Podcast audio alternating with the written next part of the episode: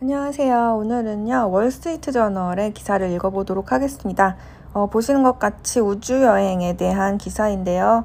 이제 제프 베조스가 우주여행을 할 건데, 그건 언제고, 어디서 볼 수 있나요? 라는 기사입니다. 어, 이미 버진 갤럭틱의 리처드 브랜슨이 우주에 다녀왔죠. 그리고 이어서 아마존의 founder인 제프 베조스도 우주여행에 나설 예정입니다. 음, 제프 베조스는요, 아마존의 파운더이고, 첫 번째 우주 여행이 예정이 되어 있어요. 7월 20일. 그러니까 이 영상이 공개되는 오늘이죠. 오늘 어, EDT 오전 9시니까 한국 시간으로는 밤 10시가 될 것입니다.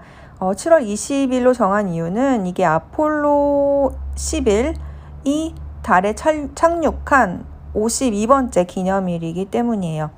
음, 제프 베조스는 뉴 셰퍼드라는 큰 로켓을 어, 타고 가게 되는데요. 요렇게 생긴 거죠. 그러니까 요 위에 있는 게 캡슐이고 요 아래에 있는 게 발사대인데 요게 올라가면 이제 분리가 되는 그런 방식이거든요.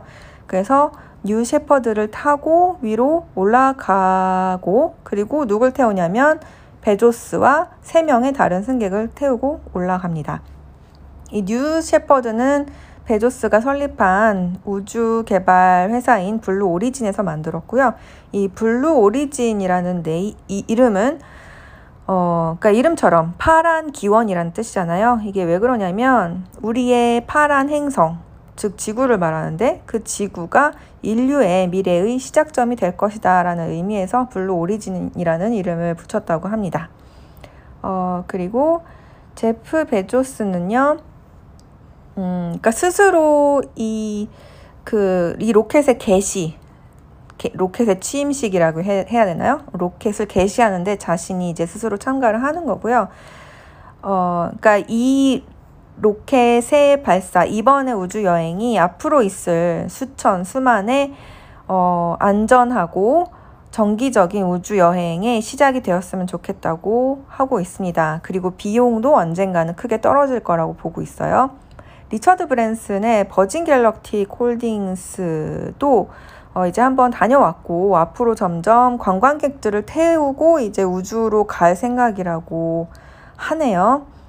음, 블루 오리진의 궁극적인 목적은 우주를 어, 우주를 돌아다니면서 에너지나 자원 같은 것을 이제 뭐 채굴할 수 있으면 하는 그런 그런 계획을 가지고 있다고 해요. 음, 왜냐하면 그 제프 베조스의 우주에 대한 철학을 여러 곳에서 들을 수가 있는데요. 예를 들면 책 발명과 방황 같은 거 읽으시면 그 생각이 잘 나와 있는데 이 제프 베조스의 생각은 이제 지구를 지키기 위해서 우주로 가야 한다라는 생각을 가진 사람이죠. 그렇기 때문에 어, 에너지나 자원의 채굴 같은 거는 지구 말고 우주에서 하자. 그리고 뭐 중공업 같은 거, 지구에 해로운 것들, 그런 걸 다 이제 우주로 빼고 지구에는 아름답고 좋은 것만 남겨두자라는 생각을 가진 사람이에요. 그래서 이 블루 오리진의 어, 뉴세, 뉴 셰퍼즈가 우주로 여행하는 것을 보시고 싶은 사람, 보시고 싶으신 분들은 어, 그 라이브 스트리밍이 오늘 시작이 된다고 해요. 그러니까 EDT로 5시 반, 오전 5시 반이니까 한국 시간으로 오후 6시 반부터 라이브 스트리밍이 시작된다고 합니다. 그러니까 블루 오리진의 유튜브 같은 데 가셔도 될 것 같고, 어, 월스트리트 저널에서도 방영을 할 예정이라고 하네요. 뭐 날씨라든지 기술적인 문제가 있으면 연기가 될 수도 있다고 합니다. 그리고 장소는 텍사스의 반호온이라는 곳에서 어, 그 발사를 할 예정이라고 해요. 음, 그리고요.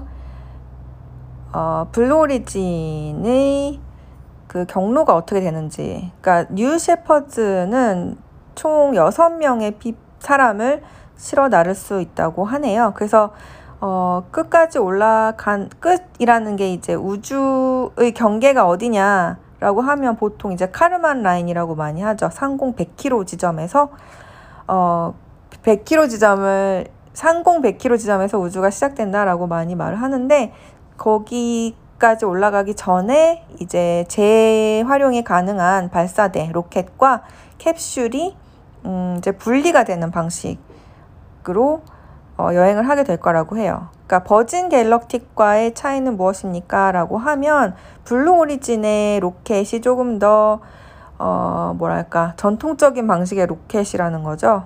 그러니까 캡슐과 발사대가 분리되는 방식 그리고 발사는 이제 수직으로 쏘아 올리는 방식 그것이 조금 더 어, 유서가 깊은 로켓의 모양이고요. 음, 그래서 어, 그 edge of space 카르만 라인까지 더 빨리 이룰 수 있다고 합니다. 11분 걸린다고 하고요. 버진 갤럭틱 같은 경우에는 조금 다르게 생겼죠. 어, 상공으로 올라가서 쏘아 올리는 방식이잖아요. 얘는 이제 화이트 나이트라는 우주선인데 얘가 이제 올라가서 가운데 있는 애를 상공에서 쏘아 올리는 그런 방식이에요.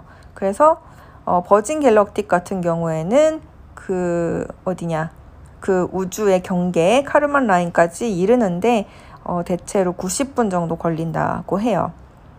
음, 그리고 누가 제프 베조스와 함께 여행을 하게 되나요? 이 사진에 나온 게 바로 베, 제프 베조스의 동생인 마크 베조스고요. 마크 베조스도 같이 간다고 합니다. 그리고 또 어, 비행사의 전설 월리 펑크라는 분 어, 이분은 여성분이고 82세세요. 음, 이 분야의 전문가시고 그리고 또 한 명의 대기 승객이 같이 간다고 합니다. 그러니까 원래 어, 이 자리를 차지하고자 3천만 달러를 옥션에서 그 비드를 한 사람이 있었는데 그 사람이 노쇼를 했다고 하네요. 아니 무슨 음식점도 아니고 이런 걸 노쇼를 하나? 어 그래서 두 번째 후보였던 그 네덜란드의 teenager 올리버 데이먼이라는 사람이 대신 가기로 했다고 해요. 그래서 이 사람이 블루 오리진의 첫 번째 어, 돈을 내고 타는 그 고객이 된 거죠. 첫 번째 고객이 teenager라는 거고요. 어, 그리고 이 탑승객들에 대해서 조금 더 설명이 자세하게 나와 있는데 이분이 바로 어, 월리 펑크라는 분이고 82세 그리고 어, 돈을 내고 타는 승객은 18살. 그러니까 이 두 사람 모두 다 그 우주를 여행하는 최고령 그리고 최연소를 기록할 거라는 그런 이야기입니다. 승객들은 모두 14시간의 트레이닝 세션을 마쳤다고 어, 합니다. 그러면 승객들은 그 위에서 뭘 할 수 있나요? 캡슐이 이제 분리되고 난 다음에 우주 여행을 하게 되는데 이제 창문 같은 게 있잖아요. 이렇게 큰 창문이 있잖아요. 어, 이 밖으로 우주 구경을 할 수 있다고 합니다. 그리고 어, 안전벨트를 풀고 대충 한 3분에서 4분 정도 무중력 상태를 즐길 수 있다고 해요. 어, 내가 우주에 가고 싶은 경우에는 어떻게 하면 되나요? 티켓은 얼마인가요? 어, 블루 오리진은 두 명의 고객을 더 우주 여행을 보낼 예정이라고 합니다. 다음 스케줄은요, 9월로 예정이 되어 있고요. 어, 가격은 아직 그 안내 공지가 나오진 않았지만, 어, 지난 5월에 이미 auction이 어, 진행이 되었다고 해요. 그리고 관심이 있으시면 이메일을 달라고 쓰여 있습니다. 그쵸, 뭐, 기껏해야 몇백억밖에 안 할 테니까 관심 있으신 분들은 어, 한번 블루 오리진에 이메일을 보내보세요. 그리고 다음 예정은 무엇일까요? 그러니까 이미 그 버진 갤럭틱에 리처드 브랜슨이 다녀오고 이제 베, 제프 베조스가 갔다 오고 앞으로 더욱더 우주 여행이 활성화될 그런 그럴 조짐이 보이는데 앞으로 이제 보잉의 스타라이너라는 것도 어, 그 우주 여행의 스케줄이 되어 있다고 하네요. 2019년에 한번 테스트를 했는데 그때는 실패를 했죠. 보잉의 스타라이너라는 거는 이렇게 생겼어요. 이거 진짜 우주 어, 우주를 다룬 공상과학 영화에 나올 것 같이 생겼죠. 이렇게 생긴 어, 보잉의 스타라이너는 어, 이번 7월 30일에 어, 발사가 될 예정이라고 합니다. 그리고 이 스타라이너는 crew를 태우고 다시 한번 연말에 어, 발사를 할 거라고 해요. 그리고 스페이스 X도 큰 발사 타워를 지금 텍사스에 짓고 있는 중이라고 합니다. 음, 그 스페이스X가 가진 Heavy 로켓이라는 아주 큰 로켓이 있는데요. 이것도 곧 쏘아 올릴 예정이라고 하네요. 네, 우주에 대해서는 제가 우주에 투자합니다라는 책을 읽고 어, 올린 리뷰 영상이 있으니까요. 그 부분도 참고하시면 좋을 것 같아요.